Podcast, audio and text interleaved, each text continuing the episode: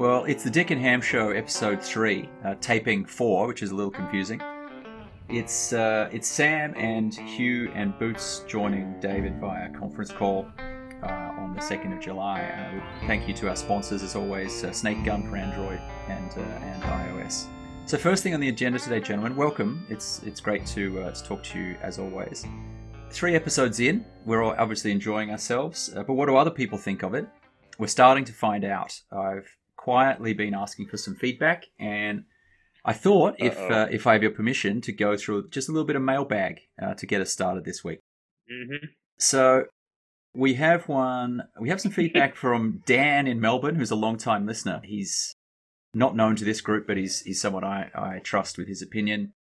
And he said, "Hi, have been listening to the podcast. Must say I'm enjoying the banter, but finding it tough to separate out how much of that is purely because I know you and have many familiar references, having grown up in Melbourne at the same time. Not saying it's a lot like that, just saying I can't tell. Anyway, it's fun." So that's one piece of feedback. And then later on, he That's, uh, asks, question, how are you planning the content? That's a curious question. Which I think is uh, is is a good question. We don't really have an answer to that. But the second one is you, you, uh, you ever heard the term damning us with faint praise? That's what that feels like. when a planning schedule that could be described as ass hattery on WhatsApp is probably uh, yeah a, a limited level of planning. I call it loose. That's what I call it. It's it, it, That was, it's a hit, that was a hit piece on WhatsApp. That was unfair. The guy had an agenda. Yeah, that's right. Well, so the second piece that I wanted to quickly throw it open to you guys on is, is much closer to home. It's someone we all know. I w- I won't name him. So this person reached out to me. Hey, doing an excellent job uh, keeping those other clowns in line on that podcast. Suggestion dot dot dot. Put some more bass in Sam's voice, and I want more drunk Andrew dot dot dot. He goes on. I listened to the podcast today whilst cooking an apple pie.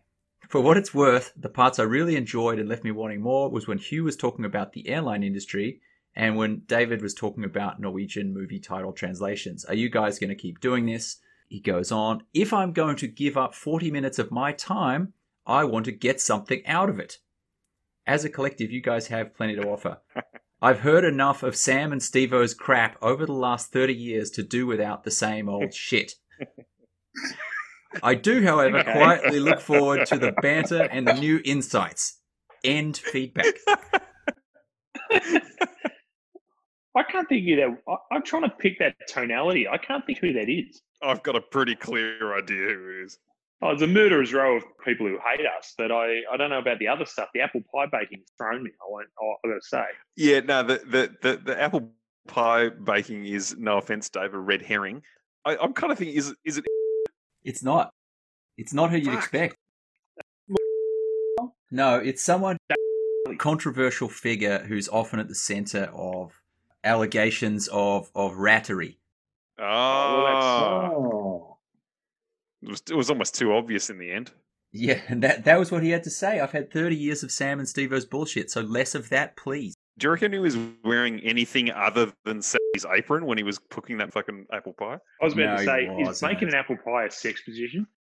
I think so. For, for him, it is. There was just a euphemism for something that he didn't want to, you know, didn't didn't think we were ready to hear. It's such a long email. I know. It was, it was over WhatsApp, so that was that was the feedback. Something for us to think about. Hey, Dave, how's that? How's that parenting going? What the, the theme the theme of parenting? I can hear your baby. Yeah, Yeah, she's- like quite she's- loud. Yeah, she's she's crying. She really is. Let me just go. Let me just go check. So I'm, does that mean I'm host? Finally, I get my chance. So I'm throwing out the schedule as we had it. Right. going to talk about the Bombers half an hour, and then about uh, Zeb's new business ventures. Hey, hey, Boots. So tell me, Tom Bellchambers, what? right? don't wind me up. He's been he's he's been rested this week because he's played. Let me look this up. Three games in ten months. Can you tell me what the hell's going on? It's too hard. Playing football is hard. Need a rest. I think the I think the idea is that they're going to go into a schedule shortly of about six games in four and a half weeks. Ah, so, so it's all a plan, right? Okay. well, As if we think have a they're, plan. gonna- they're going to relo- relocate to New South Wales, and uh, This is Boots' worst nightmare right now. He's stuck on an audio recording with just Sam and me talking about Essendon, and everyone's going to hear it. Boots is suddenly like, "Well, gotta go. Work's calling. See you later." Yeah, I got a, I got a lawyer call on the lawyer line. I got a, I got a law. Like, And hey, can we can we talk about the Zach Merrett suspension? it obviously really hit him in a tough spot because it, it did it looked relatively innocuous. Like it looks like something happens a hundred times in a game, and it's and it's Are you, literally. ta- are you taking a piss, Samuel? You got that right, baby. we are recording right now. No, no I'm, I'm actually So I'm back. And, and are you taking a filling piss? up a glass of water. It doesn't sound like that. No, it feels like. Ugh. It does not sound like that. That's not how you fill up a Damn glass it. of water. Hang on a minute. Hang on. It is pretty stop and start. So if you're if you're if you're taking a piss, you better get your you better get your bloody checkup done, mate. Prostate trick. Yeah. Go see Doctor Yeah, turning Snip into something else. and then go skateboarding Yeah. like Andrew did straight afterwards. Incredible. Goodness me. Hey, So, Dave, it was a coup d'etat while you were gone. I'm in charge now. oh gee, that that didn't take long. You're in charge. First order of business, taking a piss on air. Yeah, exactly. Hey, it's a new model. Don't judge it. We haven't even seen whether it'll work yet. Things have changed around here. By the way, check this out. There are Yeah. weirdos. There's there's enough weirdos out there that we could put up a paywall on this thing and make some money if it's just Sam this is what I've been waiting for. I know. This is Sam's YouTube channel, just or or, or, or you porn channel. Yeah, you laugh, but I made eight million dollars last year, so Yeah, so there you go. Now, what I did here when I came back on was talk about uh, sport and football. And I thought, Boots, we don't have you for the whole taping today, but as our resident sports expert, so leagues are starting back up uh, in in almost every market. But there's one. None of us are fans of baseball, really, but it's obviously a significant, you know, historically significant league and a very significant league within America. What's going on with the restart of that league, and why is it seemingly heading towards a complete um, shambolic situation of nothing happening and everything fragmenting and falling apart? I, I think there's there's two things to, to note off the top, right? So, one, all of these leagues restarting are just about the money and just about the television contracts to get satisfied and uh, players not wanting to give up x x amount of dollars in the uh, uh, in their contracts. And there's so there's and there's two leagues at the moment that all of the publicity is about, and it's about the NBA and Major League Baseball and Major League Baseball is the one you've mentioned because that's probably been the most fractious of the conversations because the players and the, the players and the owners hate each other more than in any other sport because basically because the union is stronger there than, than any other sport um, because the the rosters of the actual major league players who make up the majority of the union um, uh, uh, kind of have a, a lot more tenure than maybe some of the players in the other in the other sport, particularly football. But what baseball, the, problems that they had with baseball is that they wanted to reduce the salaries. The owner's proposition was to say, well, you will reduce the the games to however many games. I think they started off with 50 as their proposal, um, plus a full playoffs. And then you'll just get your prorated salary for, as if we were playing 50 of 162 games, so about 30% of the season. And actually, we're not even going to pay you 30% of your salary. We're going to pay you 75% of your prorated salary. Um, so the owners are absolute. Um, and that that was not a reflection of kind of where the revenues would have come out with uh, with the television deal and the local television deals. They they had placed too what was generally considered to be too much emphasis on money lost through ticket revenue and concessions at stadiums and stuff. Even if uh, concessions at stadiums is not something that goes into net baseball revenue, so therefore not something that then gets calculated in determining how much of baseball profit is going to the players. It's all. Well, I understand that's relatively boring, but it's just by way of explanation as to why they they got to where they where they did. In the end, the baseball players started off with a proposal for 110 games, um, and then uh, eventually at 110 at uh, 110% of prorated salary. So they want to play 110 games and get paid uh, as if they paid about 130 games. Where we've ended up is getting paid for 60 160 seconds, so about 37% of the season. And so with that 60 games, the players are getting paid a full prorated salary. Um, and then they, and, but we'll be playing a full playoffs. Now, and like the, the, problem, the, the actual um, negotiations have just been fascinating, right? Like as I understand it, um, like the the two I think principals involved are you got Manfred, who's the commissioner, right? Um, yep. You know, working working on behalf of the owners, and then you've got this other guy, Clark, who's um, I, I, believe a relatively new. Is that right? Um, you know, kind of yeah, Tony Clark. The, the, he's, an, he's an ex-player. Um, yeah, and he's and he's just a bulldog, right? Yeah, he, he, is. I mean, the, the baseball union, um, going all the way back to, to Marvin Miller, who was the, the guy who, who championed a free agency came to, to baseball a long time before it came to any other sport.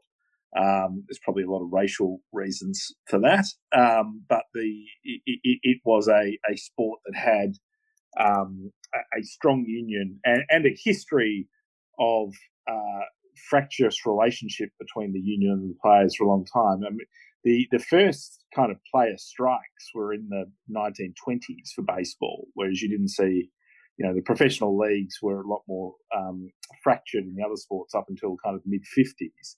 But baseball, obviously, having having Major League Baseball for that period of time, I mean, there was protests against play, players getting suspended for for, um, for gambling and, and other things, and just a, a general distrusting relationship. And the owners stamped on the players for a long time until this bloke called Marvin Miller, who was a, a very prominent labour rights lawyer, um, came in. Uh, only very recently elected to the Hall of Fame because the owners kept him out for a long time, but really one of sort of the pioneers of, of a, uh, a, of a concept of a player union and also of a, mm. a collectively bargained outcome. Um, but yes, to, to Hugh's point, the, the, the negotiations just basically end up with people leaking things on either side. I mean, Manfred's a, a, an ex-Labor lawyer as well, um, and just uh, the, the, the posturing was that this is always going to get done because there's too much money uh, on the table for for it not to happen. Notwithstanding a few of the uh, uh, let's call them Trump supporting owners who uh, basically didn't believe in in the virus or, or its existence. Um, that, that sort of caused a, couple of hiccups along the way, and a couple of very and, agitated players. And and and it kind of sounds like the negotiations have just been, you know, I mean, negotiations are always pretty contentious, and you know, a lot of it really gets played out in the media for show, and you know, there's lots of leaks and stuff. But what's fascinated certainly me about this one is, you know, like the one side, for instance, Manfred, working on behalf of of the of the league itself, will come out and say, "Yep, we're we're going ahead. This is going to happen," and then like you know an hour later or a couple of hours later the the union themselves are then like that is absolutely not the case. We are not going ahead. We did not come to an agreement. That's it. We're done. Um and so it's just been like so so, so at odds. Yeah but but but well, it's, it's but a, then it's a classic negotiating strategy. Like you, get, you go back to the 2011 uh, NBA lockout. David Stern went up to a podium and announced that they had a deal before they even voted on the uh, on it, and just just kind of just through sheer force of will, um, um, pushed it through. But then, like, um, like where, where where we're at now with baseball, which is fascinating, and I'm really interested in your view on this, Boots, around where it about how this resolves itself. Is that there there is no deal in place as you know as of as of the announcement. The the owners and the league itself are saying we're starting the league on whatever date it is. The league's on, and there's no deal in place.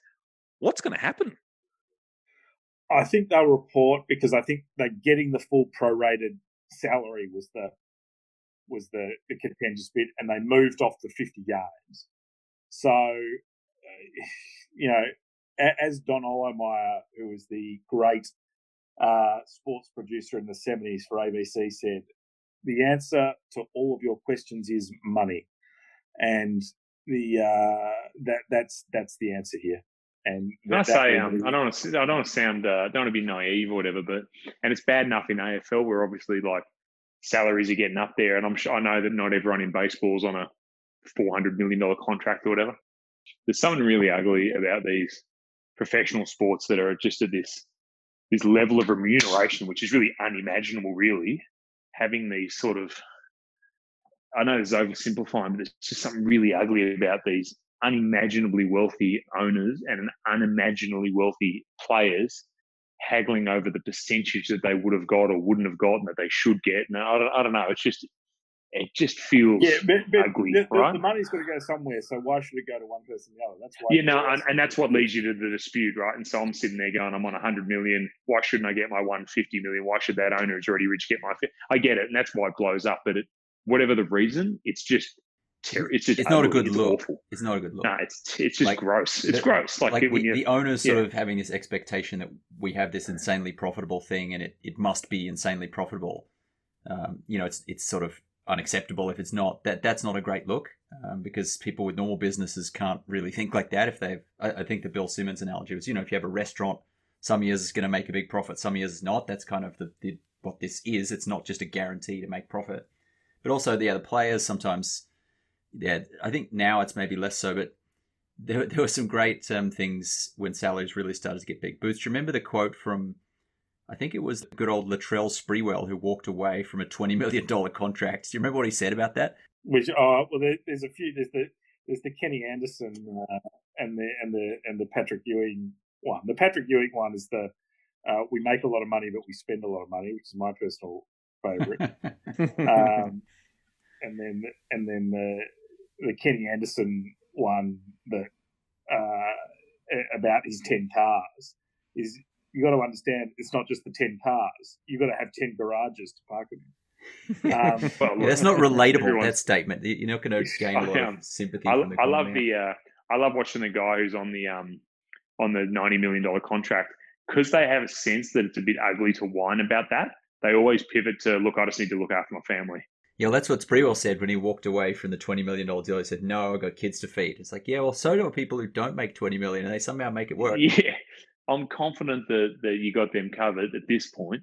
Just be better for you to say you just want the money because you deserve it because you're a great player. Frankly, It's Uh, like, what are they? What are they eating? Like, if, if that's really like, imagine if it was for real because they were eating something really expensive.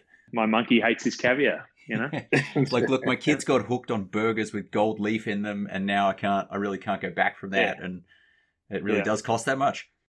Can, I, can we just come back to the the the, the the baseball thing just to round that out? Like you know, like I'm I'm so fascinated by what's going to happen here, and frankly, we're not going to know. But you know, like there's like there's a real there's a real danger here, right? Like there's a massive safety issue. Like we can all see the numbers in in the US, and it's a it's going to be a bloody disaster. Um, you know, there's there's no there's no agreement in place. You know, the players are potentially looking at this going, well, it's a short season. It's only going to run for a few months. I'm going to make a fraction of my salary. Um, I'm still a good player. Why would I put my life and my family's life in jeopardy and, you know, like cradle this upheaval by living in a fucking bubble or whatever they've got to do? But- But do you reckon, that- do you reckon that- there's a real chance that just many players just do not report? And if so, what do they do? no, I reckon No, there's no I think chance. I think there'll be ten percent. They've got a concept of high risk players. So if you've got yourself or family members who fall into the high risk category, you can um, opt not to play. You'll get a smaller percentage of your salary, but very importantly, you'll get what's called a, a year of accrued service time, um, which is uh, yeah, we can go and talk about that for hours. But it's a very important thing in in baseball. I think the, I mean, the the plan is insane they're actually planning to play in all of the local ballparks. They're not going into the hub model of which the NBA is doing, in which I mean the NBA is, has, has you know planned this to the nth degree. I mean, they don't have the same problem of the not paying the players because they they paid they played seventy five percent of the season already. Mm. Um, now, also, you can build a court. You can build a court anywhere, right? You know, Well, you you, you, you, you can, um, and it's, it's sort of easier though. But you could you could do the same model that they're doing for baseball in either Arizona or Florida. Unfortunately, two of the COVID hotspots, but they have big spring training facilities there with lots of baseball diamonds, and you could you could set up there. You know, I think TV would would have some uh, some issues at some of the more open stadiums, but you could still get it there. But I think there the, the baseball attitude is. I mean, there's not even restrictions on on people who are on the, these sixty man you get a 60, 60 player roster. Normally, you only have a 40 player roster. So they're assuming that X number of people are actually going to contract the virus and be out for periods of time during the season. Um, but I, I, suspect, just, just to really round out to Hugh's point, I suspect you'll get about 10% of players saying they don't want to play, and you'll get about 90% of the players who matter, right? There'll, there'll be a, a whole lot of minor league players who be happy to play and be on their 60 man rosters. The players who matter, you'll get about 10% who say they don't want to play. What What are the chances the NBA hub doesn't happen, Boots? My uh, my mate, shout out to Bill Simmons, big fan of this podcast. I know he he's been he's been pretty bullish about how it's going to work, and the NBA, as I understand it, correct me if I'm wrong, is relatively well run compared to those other organisations. But he's increasingly pessimistic that it's just not it's just going to end up not being feasible no matter how much everyone wants it to be i just can't see these seasons finishing i mean like like I, the fact that the nba is in a bubble means that it maybe has a greater chance, I, I guess. Yeah, but, but, none of the support staff are. Did you hear that? Like, so if you're like oh, no, working no, at the, the gym, if you're a security guy working at the gym, you're not in the bubble. So you're going to go home at the end of the day, do whatever, and then come back the next morning. You can't all, not all of the, like all the teams and all the team support can all be in the bubble, but not the the cleaner and not the security guy, not the front desk chick, and they can't all be forced to stay on the Disney property for two months or whatever.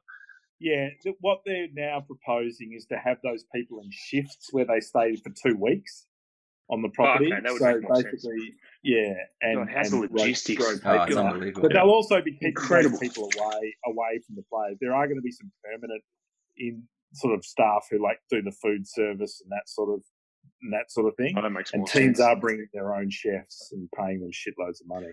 So um, like like the, there's still there's still a razor thin margin for error on that with the NBA. But from, oh, from what there from, from, from, what we've just described about baseball, I mean, like it, maybe it helps that it's a non-contact sport, I guess. But you know, like if, if they're playing all around the country, and I just I, I I reckon there's a very small percentage chance that actually gets completed. Boots, would you put a number on it?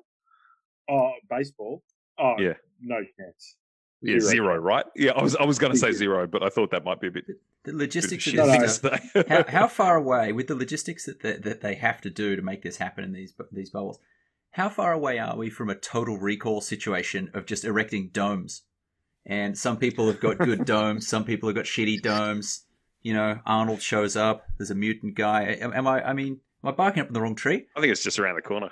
I'd like to rewatch Total Recall. By the way, I think it would be. I think it would still be interesting I, I refuse to acknowledge the remake with Colin Farrell, but I, I do think the original one would be funny as director of commercials uh, for um, Dick and Ham Show, I've got to point out now, um, shout out to Bill Simmons and the Ringer Podcast Network, Rewatchables, Jesus. Total Recall, only a couple of weeks ago, Dave. Yeah, I haven't listened to it yet. Was it good? Oh, they're always no. good. It's just a great show all round. So you got to get there. That's uh, www.ringer.com.au and you can go Proudly. there anytime, download, get that podcast from wherever good podcasts are available. Proudly owned by Spotify. Um, Someone's got to bring money into this thing, all right? Someone's got to bring money, and you guys make a joke of it, but that's your job. Yeah. You know what I listened to that was excellent was you know I like the the Marc Maron podcast, uh, WTF, always have.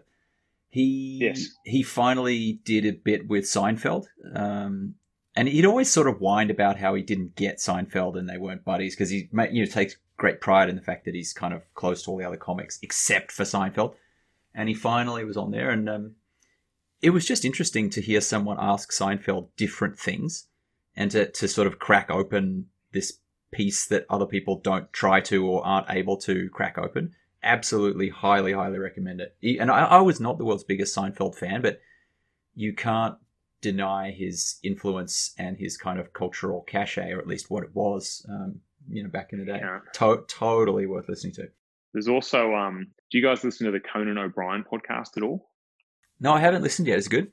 I find it good. You may or may not like it. Um, he's quirky, you know, but um, he does an interview with uh, the Key and Peele guy, who's not the director, the taller, skinnier guy of the two of them, and uh, and Michael Key. Yeah, so yeah, and he um he goes deep on a uh, impression of the guy who played Lando Calrissian from Star Wars, who he worked with on a project, and it's very good. And I strongly recommend it. They go back to it at every opportunity during this podcast. so, yeah, you should, you should check it out. It's very good. That guy did come across as flamboyant. It would be interesting to know what what someone's uh, description of him, what their take oh, on him is like. Oh, well, speaking yeah. of flamboyance and podcasts, this is something I want to talk about. I want to talk about Will Ferrell, who I haven't hasn't been on my mind much for a long time, even though I still find him funny. His Eurovision movie came out this week. Ever since we were children, we've had one dream. Winning the Eurovision Song Contest. All right, everyone. I am Lars. This is Sigrid. We are Fire Saga. Who wants to hear a Eurovision song? I don't know if you know. Uh, I, I, guess you probably do know, and probably have ridiculed me for this because um, I'm, you know, I, I, live in, in a hotspot for Eurovision, and it's it's something that I've been enthusiastic about for, for a while now. So I, I consider myself an amateur enthusiast of Eurovision, and also I have sort of minor celebrity status because people here laugh every year at the fact that Australia is just in Eurovision for some reason, and then they point at me and that, and we share a joke about it. The movie uh, I, I, haven't gotten through all of it, but it's actually quite a lot better than I was expecting. Oh, I thought you were going to say the opposite. Yeah, I watched the preview and I thought it looked av. I thought it looked terrible, and I just I almost didn't bother at all. Um, and also, I think look, he's done a lot of stuff that I think is kind of just Will Ferrell painting by numbers, just being Will Ferrell dropped into a new wacky situation, and I just I thought it would be that. Um, surprisingly good, surprisingly captures the sort of the fun. Like the reason Eurovision is supposed to be fun and and ridiculous, like the campness of it, would you know, without wanting to disrespect the camp who's on this call, like that's kind of the thing that's funny, like the the ludicrous sort of tragicness of it, and the more tragic and ludicrous, but also kind of earnest it is. That's the point. Like Eurovision, the last few years has not been that good because people are taking it seriously, and the acts are slightly better, and so there's not enough over the and people are sort of trying more to win so it hasn't been that funny. The voting system which i could i could go into um, in a separate conversation that has also made it boring because you get a lot of winners that are voted for kind of along political lines who shouldn't win. Yeah i've, I've heard it's i've heard it's pretty murky and kind of rigged. Is that, yeah well fair? it's it's it's there's just rules that everybody knows. Like there's countries that always vote for other countries. There's countries that never vote for other countries there's countries that might kind of get together and then vote vote together for one country. Like that happened with Russia.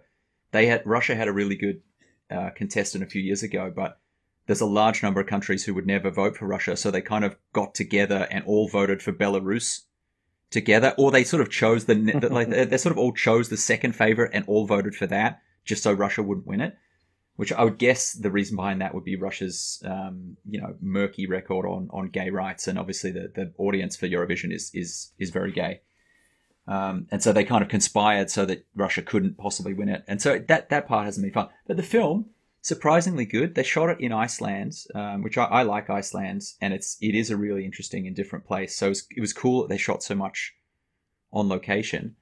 Um, but the thing I want to talk about that's interesting, and, and hopefully Sam can join back in as, a, as one of our, our marketers in residence, it's it's sanctioned by Eurovision. So if you remember back in the old days, like if you remember a film like Happy Gilmore, there was no sanctioning of that film or endorsement of that film by any type of, you know, by the PGA. They had to make up this golf thing called the tour and they had to make up the tournaments and all the rest of it.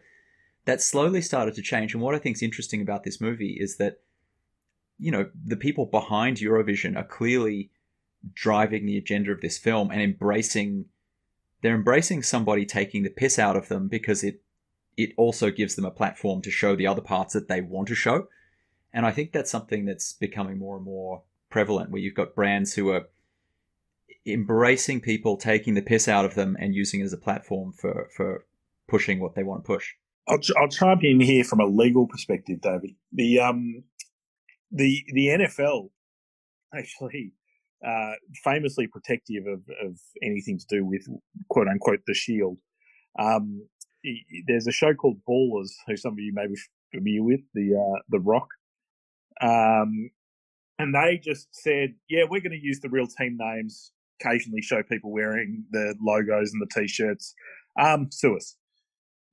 We're not paying you. We're we're relying on the fair use exemption. Uh, yeah, so come at us. And they did, and they lost. The NFL lost. The NFL lost. Um, the fair wow. use exemption applied. They taught real teams, you know, had the characters playing for actual teams, had, you know, ex coaches, you know, playing playing coaches in the in the show. I, I think that's going to end up informing these decisions as to whether you collaborate with someone doing it, because I think now people are going to be less scared to uh, to kind of take on some of these institutions. Now, there's obviously certain things that are copyright protected. And you've got to make sure you're talking within, working within that fair use exemption, which I think we actually has has been covered on an earlier Dick and Ham podcast.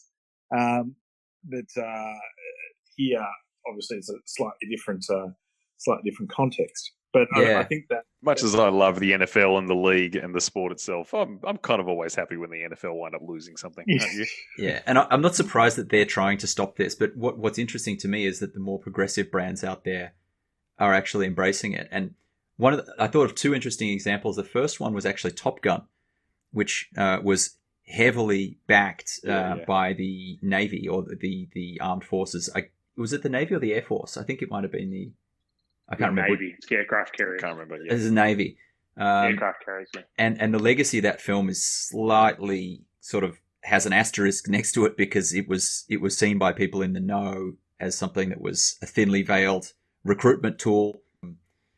The one that interests me is where I think this really started. Sam, I don't know if you caught this, but we're talking about brands kind of embracing uh, films and steering films, uh, even the ones that are kind of taking the piss out of them, and that's that's why we're talking about Eurovision. The one that's interesting to me is Castaway, not because of Wilson, the, the volleyball, um, which was Mhm. apparently offered to Spalding and they said no, which was not a great move. Um, the, the, the thing that's interesting about Castaway is FedEx.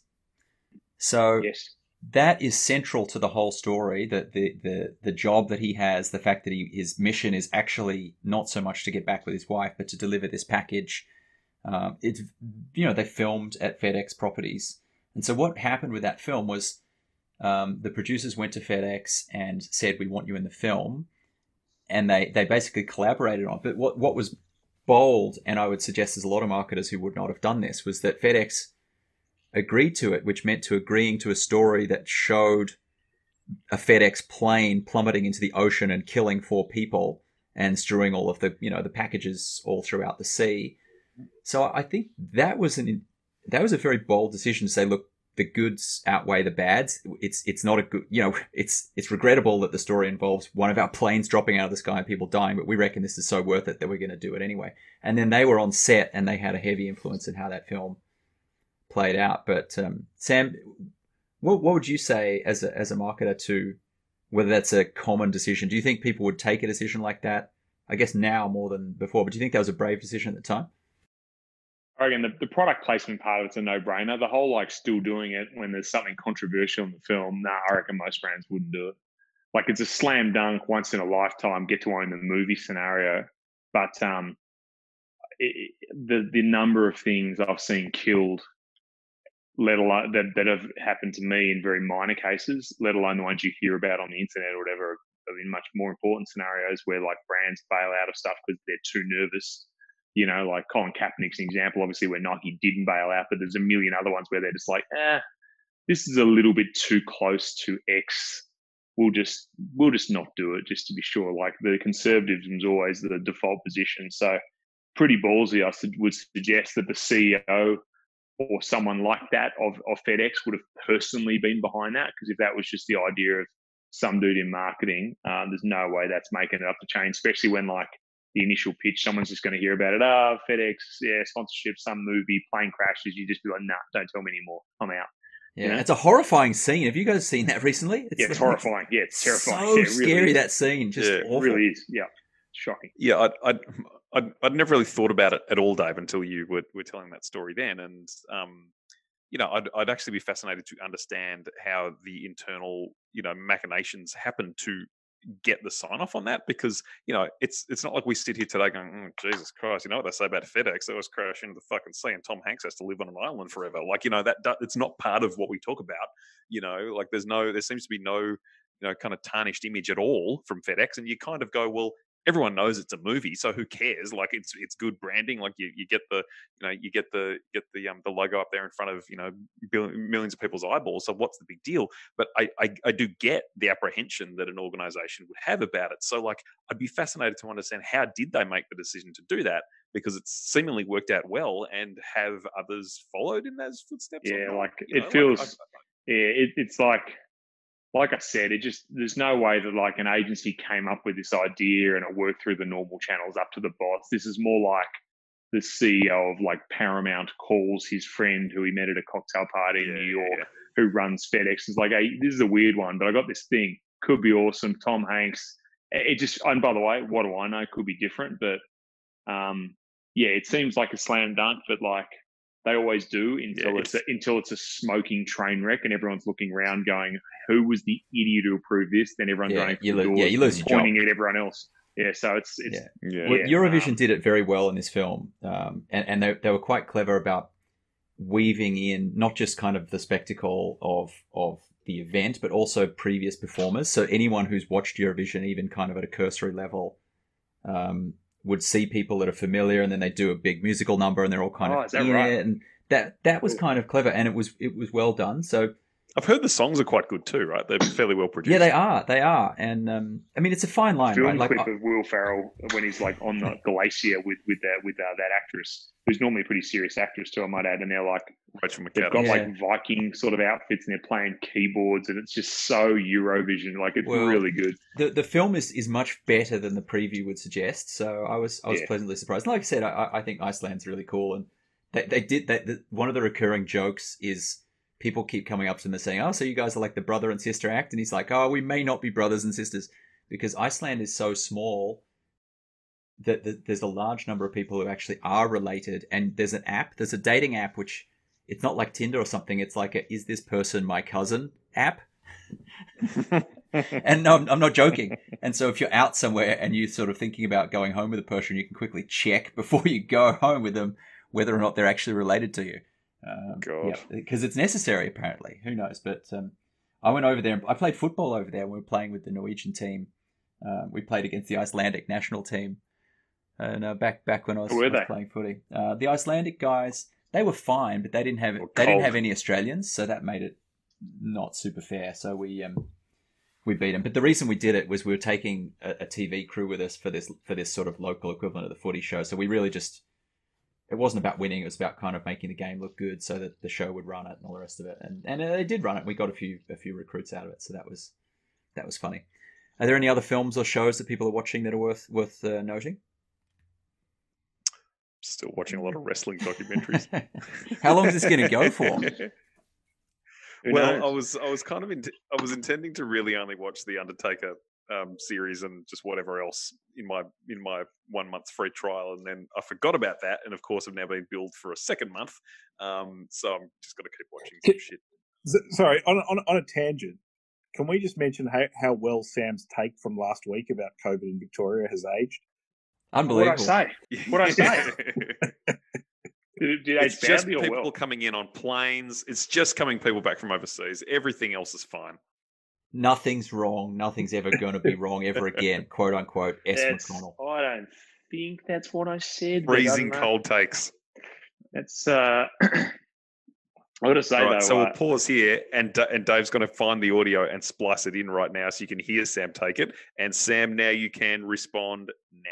Just, just very quickly, it, this is going to be very Trump-like because it's just I'm just sick of the way the media's beating up these COVID cases. I remember No, walking no, around let's- Canberra let's- and laughing, thinking this is going to age so well. let's not let's not change that. I've never been a COVID doubter. All I'm saying is is when they when the front of the Herald Sun's like Melbourne's COVID death spots and there's nine people in hospital in all of Victoria and one in intensive care, I don't know whether we need to go to the mattresses. He's doubling This is already He's not aged well. down. What can I just ask? What does going to the mattresses mean? I've never understood it. I'm, I'm thanks, Dave. Thanks for asking. That's what you call an escape route. That's an that's a trapdoor. Thanks, Dave. S- Sam really needed to pull the. I'm going to escape hatch on that. filibuster Um, here. Have you did, got 30 minutes? did you want to answer the, the, the to the mattresses question, or do you want me? to? Someone. Mattresses is uh is a oh you go, man. You go, man. So, so my, my recollection, and I, I, in fact, did, Dave, didn't you just say that you watched the fucking Sopranos? Like this is from like the last episode of like season one or two, and Yes. and and my memory is that going to the mattresses means it's like when when there is a war about to start, you know, like the key players, like the key kind of mafia people, they let, they don't stay at their houses because then you know, like the the other, the other mobsters know where they are, so they go to the mattresses and like stay in these other, you know, like safe houses or whatever. They're usually pretty ramshackled and not really set up very well, and they're literally just sleeping on mattresses on the floor. That's my recollection. Th- Sam, what do you got? That is correct. Thank you. Well, I, I just I remember The So- Sopranos so well because I just watched it, but I, I and I remember the house you know that they went to, but for some reason the terminology just just slipped me. I didn't didn't see it. I the, the terminology from that I remember is Tony saying he said what's wrong with you a lot like what the hell's you'd always you're always like what the what, what the fuck's wrong with you what's wrong with you that, that's that's the thing I remember and I, I guess there's so much but yeah what a great show what a great show There's um there's there's so much to like from that. And Sam, do you remember the thing that you and I always laugh about the most between Tony and his son? Nah. All right. Never mind. Are you pissing again? What's going on? He's disappeared. He's, uh, I could, I could, I could only assume he's gone to review what he said last week. Yeah, yeah, yeah. He's, he's he's he's looking up he's looking up all the all the COVID stats from Victoria to try to find an angle. this is the problem of not having video we can't see what Sam's up to Uh, I'm not sure not sure I want to he know. was definitely pissing. There's no question about it. Uh, oh, message from Sam. Can you add me back in? The professionalism level of this man is questionable. Oh no, wait, wait. It's my fault. I do need to add him back in. Just threw this week's apple pie across the room in disgust. Guys, this is classic Andrew and Sam bullshit. That I've been putting up with for 30 years. Well, let's let's hope there's more mailbag this week. It, it is entertaining. Hey, sorry about that. Oh, that's all right. That's all right. You're back in. Um, yeah, we, we- we're just talking about you and your professionalism. First of all, you gave yourself an escape route by talking about going to the mattresses, and then when that didn't work, you just left. Yeah, I'm like, oh, the lines, uh, there's something funny with it. I got to go. I'm going through a tunnel. There's no internet in Melbourne right now. I got to. It's going. Yeah. Uh, yeah, shit. Well, we, we only have, we only have a hard fifteen um, left to go through things, which is which is not. oh, by the way, ha- take a hard five. I assume everybody's watched Barry, right? Yeah, yeah, yeah, Yeah. yeah. Yeah, I like wow. that. Is there another season coming? Because gee, it's just consistently great. I hope there is. It is good. It's so I, quirky. bel I believe there is, isn't there, Boots? Uh, Barry, yeah, it, it's been renewed, but there's not a timetable for it, which is Yeah, and at, and at this point, who the fuck knows? Yeah, but even even even prior to because uh, Hader has a lot of things that he's doing, and obviously he's a key figure to uh, to it.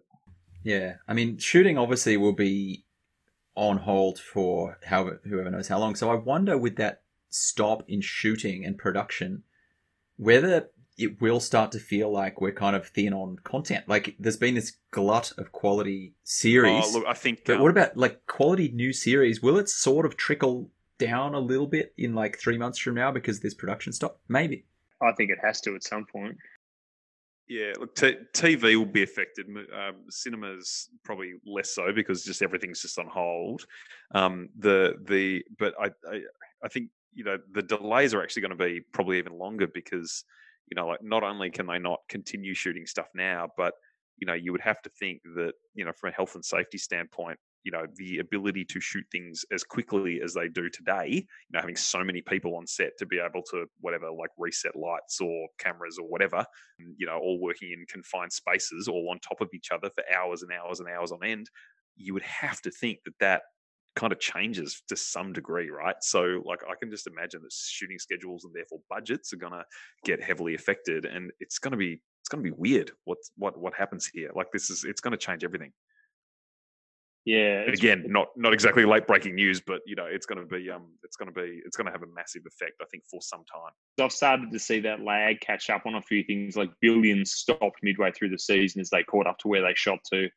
Um, and yeah, like the, I suppose there's a few. Yes, maybe depends how long. I mean, if America's as big a train wreck as it looks like, I mean, they're up eighty percent in fourteen days. Um, maybe as well, like production houses start going. What can we shoot on our lot, or what can we shoot you know, like in one location or like, you know what I mean? They might be starting, they might start to greenlight projects that are relatively manageable to shoot under the circumstances also, or with a thin, with a thin crew, or maybe it's CGI or whatever, but maybe that's the next step. It hasn't got there yet, but perhaps someone will be thinking about it if they think there's money in it, someone will be looking at it, I imagine. And look, I mean, I, I think you know there, there's certainly you know the opportunity for just other other you know types of, of, of filmmaking techniques to be used. I mean, like um, you know animation, for instance. I mean, that still takes a long time to do, but there's less people kind of working in a confined space. That would be one. But you know, there was um, I forget what the technology is called, but the the Star Wars show on Disney Plus, The Mandalorian.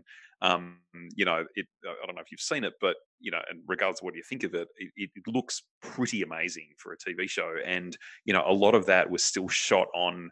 Um, I believe I'm writing saying like sound stages and things like that but just with this this particular sort of like background and lighting techniques that it's actually all screens behind them but it just looks like they're just shot on location somewhere. So like their ability to utilize that sort of technology um, you know in many other ways i think i think will be helpful um, because you know it's seamless when you watch it. It, it, it looks absolutely incredible. And and if all else fails if all else fails there's lots of wrestlemanias to watch and everything on the wwe network you guys. You're getting, you're getting weird you're getting weird about that. Yeah right Am I though? Yeah, hundred percent. There was a lot of Ric Flair in that first episode. If you listen to it again, Mhm. and like I don't want to bail on you. I did. I was with you for a long time wrestling. I'm, I'm still there in, in spirit, so I'm not. I'm not bailing you. All right, fuck you guys. But the um, the series that anyway, the Undertaker thing's really good, and I think you'd I like would like to watch it, and I will watch it. The, the series that I really enjoyed that I hadn't seen, I guess everyone else has seen it was Mindhunter, and that that Yeah, to me good. felt like it finished strangely, and I believe that actually was greenlit for a third season. It just didn't get made because David Fincher couldn't couldn't get there, and he was such a key part of it. and He directed episodes, but that would be good because that really did finish with a heap of loose ends that weren't tied up, and it kind of it nothing was tied up in a bow. So I, I would that's one that I'd actually love to see them make that third season. We're off for a couple of weeks while you're out gallivanting around for 12 days in the car with two kids. So, yeah, we might see you in about six months when you get out of some kind of psychiatric lab, right? Yeah, that's right. We'll uh, we'll see how it goes. I hope for the best. So we'll uh, we'll be back as soon as we can. We're looking forward to. it. We might we might bring in our first guest uh, for our next episode. So people can email the show at Uh, Dick and Ham Show at gmail.com, and they can also like us on Facebook and follow us on Twitter